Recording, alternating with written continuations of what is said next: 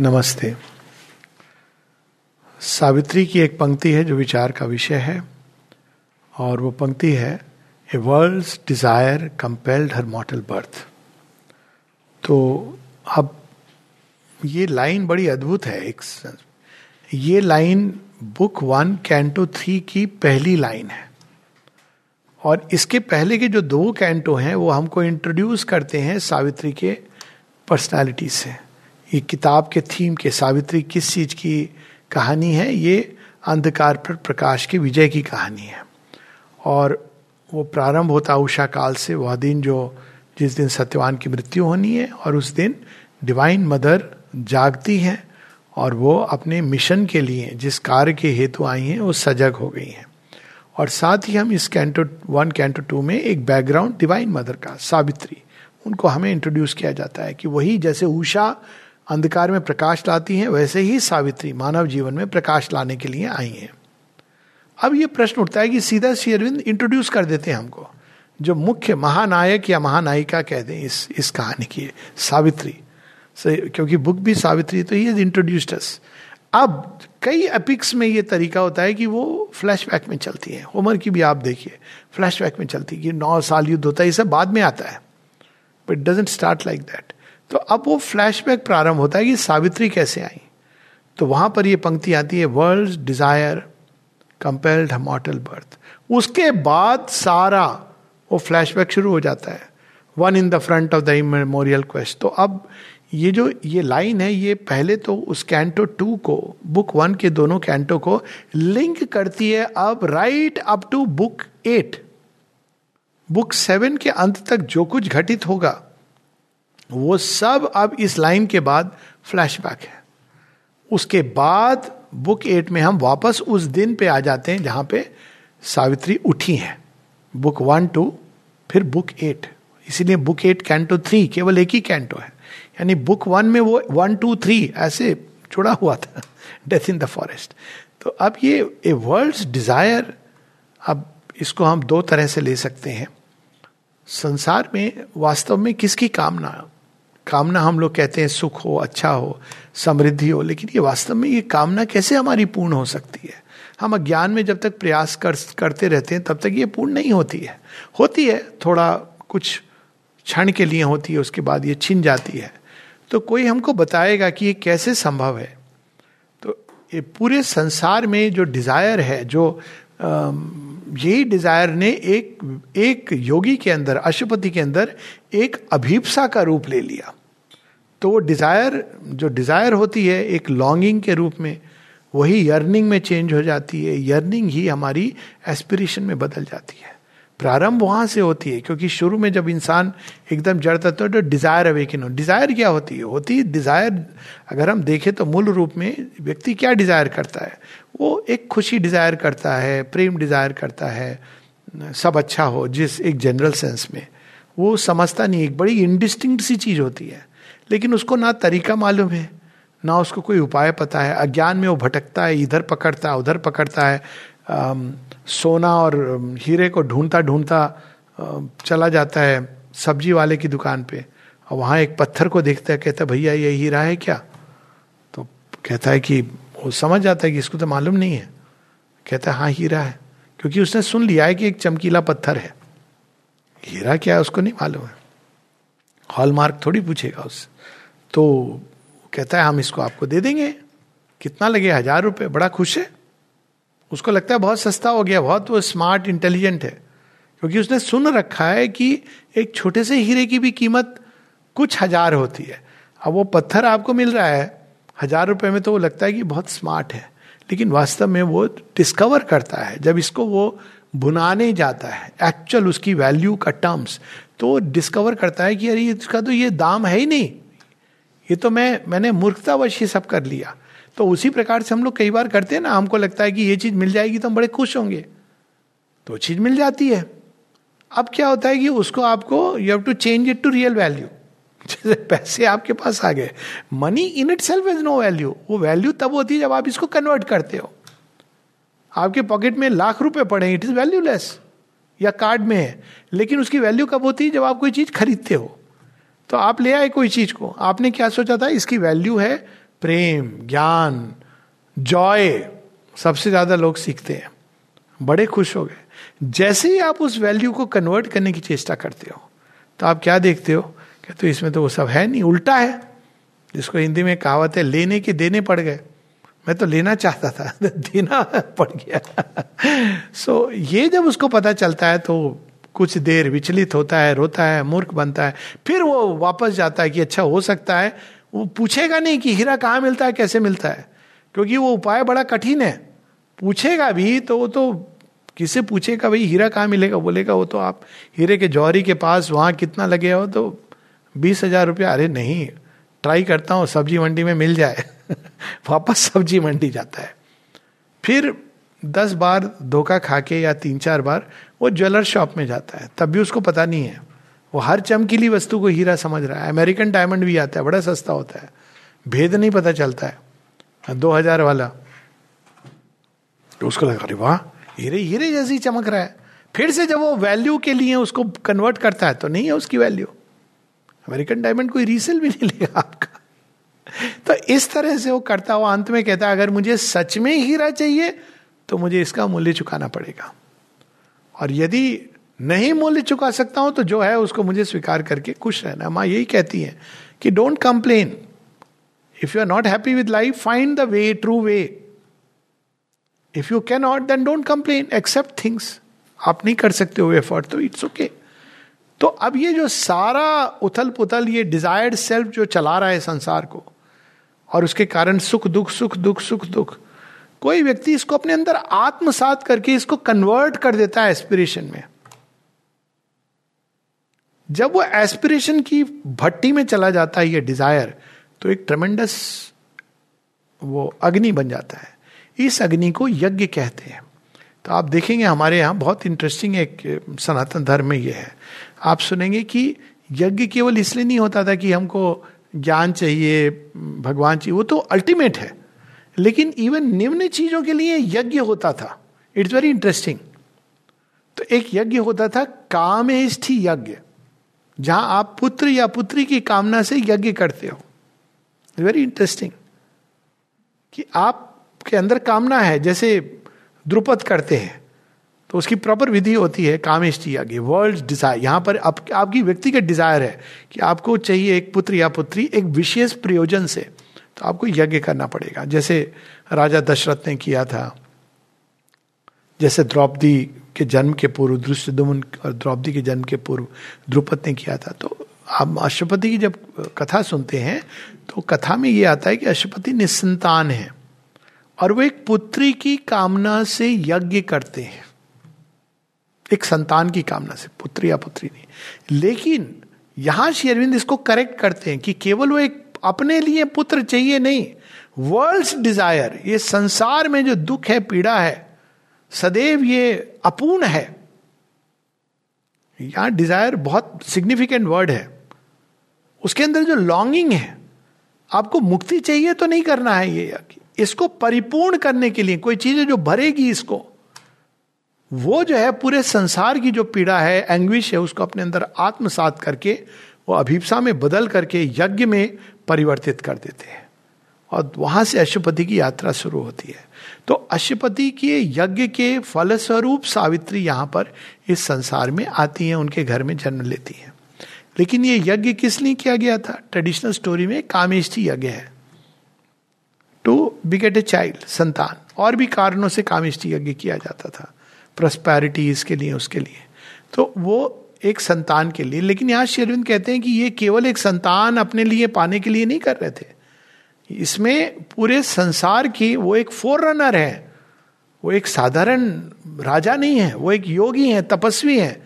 वो उन्होंने भी देखा, जैसे बुद्ध ने देखा संसार को, उसकी पीड़ा देखी, तो बुद्ध ने क्या किया, वो ढूंढने निकल गए इस पीड़ा का समाधान क्या है। वैसे ही लेकिन एक अलग लेवल पर अश्वपति ने भी देखा इस संसार को जो कामनाओं से भरा हुआ है और पीड़ा से भरा हुआ है, लेकिन उन्होंने फुलफिलमेंट का मार्ग लिया। दैट इज द डिफरेंस, कि ये इसका असली उपाय क्या है, समाधान क्या है। ये दो पथ हैं, एक बुद्ध का पथ है जहां पर आप संसार को निगेट कर देते हो, और अश्वपति का जो यज्ञ है, पथ है, जो श्री अरविंद का, it's the path of the divine self fulfilment. आप नेगेट नहीं करते हो, आप सही उपाय ढूंढते हो फुलफिल करने के लिए, परिपूर्ण करने के लिए. तो ये दूसरा अर्थ होता है वर्ल्ड्स डिजायर. इसका तीसरा अर्थ होता है जो आ, अपने आप में अद्भुत है कि ये संसार किसके लिए अभिप्सारत है, किसी न किसी रूप में.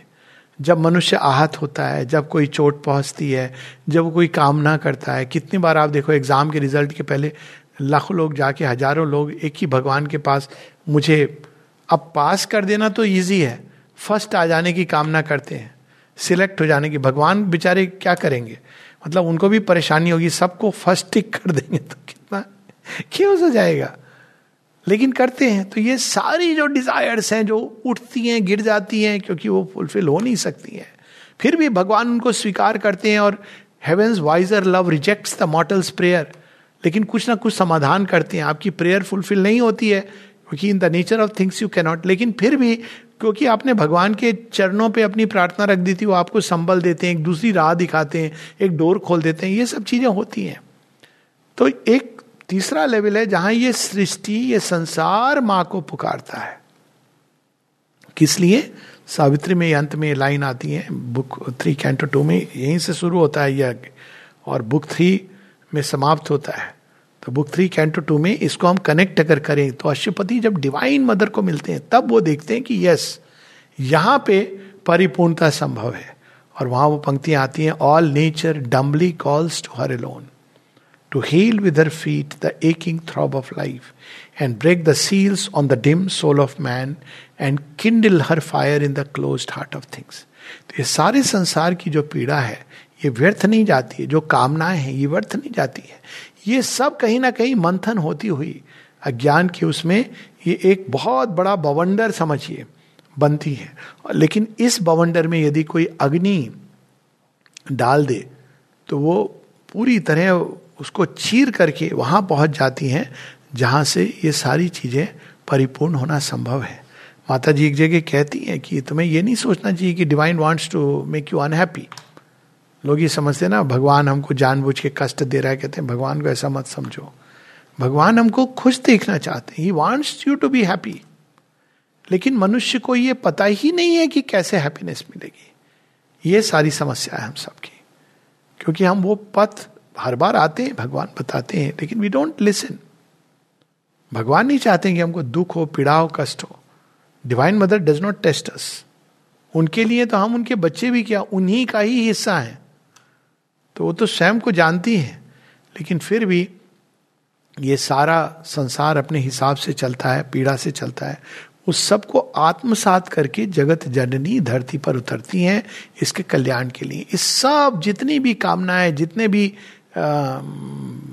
एस्पिरेशंस है, होप है, वास्तव में इन सबको कौन पूरा कर सकता है? In the truest sense, the divine mother.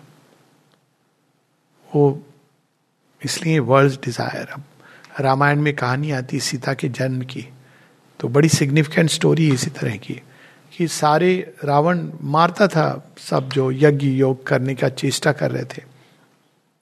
Adverse forces active होती है ना जब व्यक्ति ये सब कर रहा होता है, तो जो भगवान के सहारे चल रहे हैं उनको कुछ नहीं कर पाते हैं. लेकिन बहुत से लोग हैं जो अपने अपने हिसाब से अज्ञान से कर रहे हैं नाना प्रकार की चीज़ें, उनको मार देता था. He was a symbol of embodiment of the adverse forces. He was himself a fallen being. तो उसको बड़ा मजा आता था टू एक्यूमुलेट सच पीपल. तो वो जब ये मारता है तो उनका मारते ही केवल नहीं था, उनका रक्त लेके वो कुंभ में भरता था और ला के वो लंका में वो रक्त रख देता था. आज की बात नहीं हो रही है, अभी जो लंका का हाल है वो उस समय की बात है.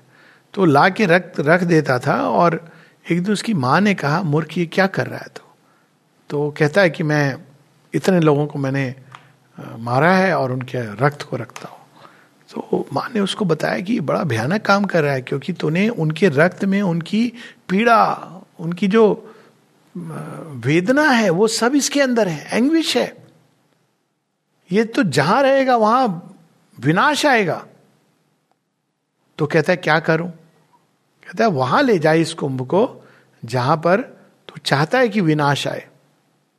वहां जाकर के इस कुंभ को डल दे, वहां विनाश आएगा।